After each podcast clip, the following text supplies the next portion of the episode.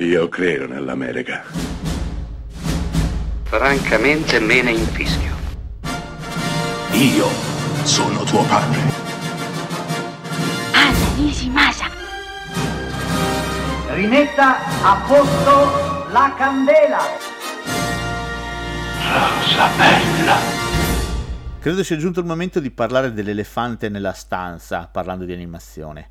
Credo sia giunto il momento di parlare di Hayao Miyazaki. Beh, parliamo di uno dei suoi film più belli, più rappresentativi. L'unico film che gli ha valso un Oscar. Siamo nel duemilauno, quando Miyazaki, con lo studio Ghibli, dirige e distribuisce La Città Incantata. Film metaforico, ecologico, come sempre, e bellissimo. La Città Incantata racconta della piccola Chihiro che non ne vuole sapere di cambiare casa, di traslocare insieme ai genitori, ma i genitori ovviamente hanno preso questa decisione e quindi la stanno portando con loro nella nuova casa.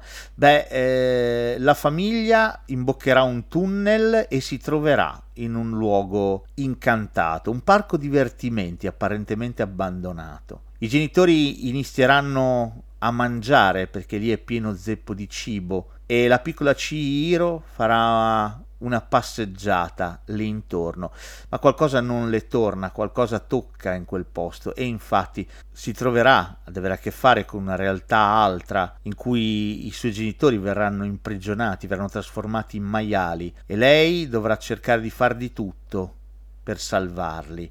Si rivolgerà alla padrona della città, una maga, una fattucchiera, cercherà di servirla per aiutare e salvare i suoi genitori. Conoscerà amici, alleati, nemici e cercherà di svolgere il proprio lavoro con determinazione, umiltà e intelligenza, fino ad arrivare a uno splendido finale. La Città Incantata è un film pieno zeppo di idee. È un film, sì, se volete, essendo d'animazione per bambini, ma i bambini ne coglieranno solamente l'aspetto più divertente, l'aspetto più colorato, ma questo è un film d'animazione per adulti, sì, perché qui si parla di consumismo, si parla di ecologia, si parla di umanità. La Città Incantata racconta l'essere umano attraverso le sue debolezze, i suoi sogni, ma anche la sua determinazione, la sua abnegazione e i suoi affetti. Preso per quello che rappresenta, è uno dei film di animazione più importanti mai visti recentemente al cinema. Un viaggio nello spiritismo e nella spiritualità. Un'odissea colorata che dà i brividi.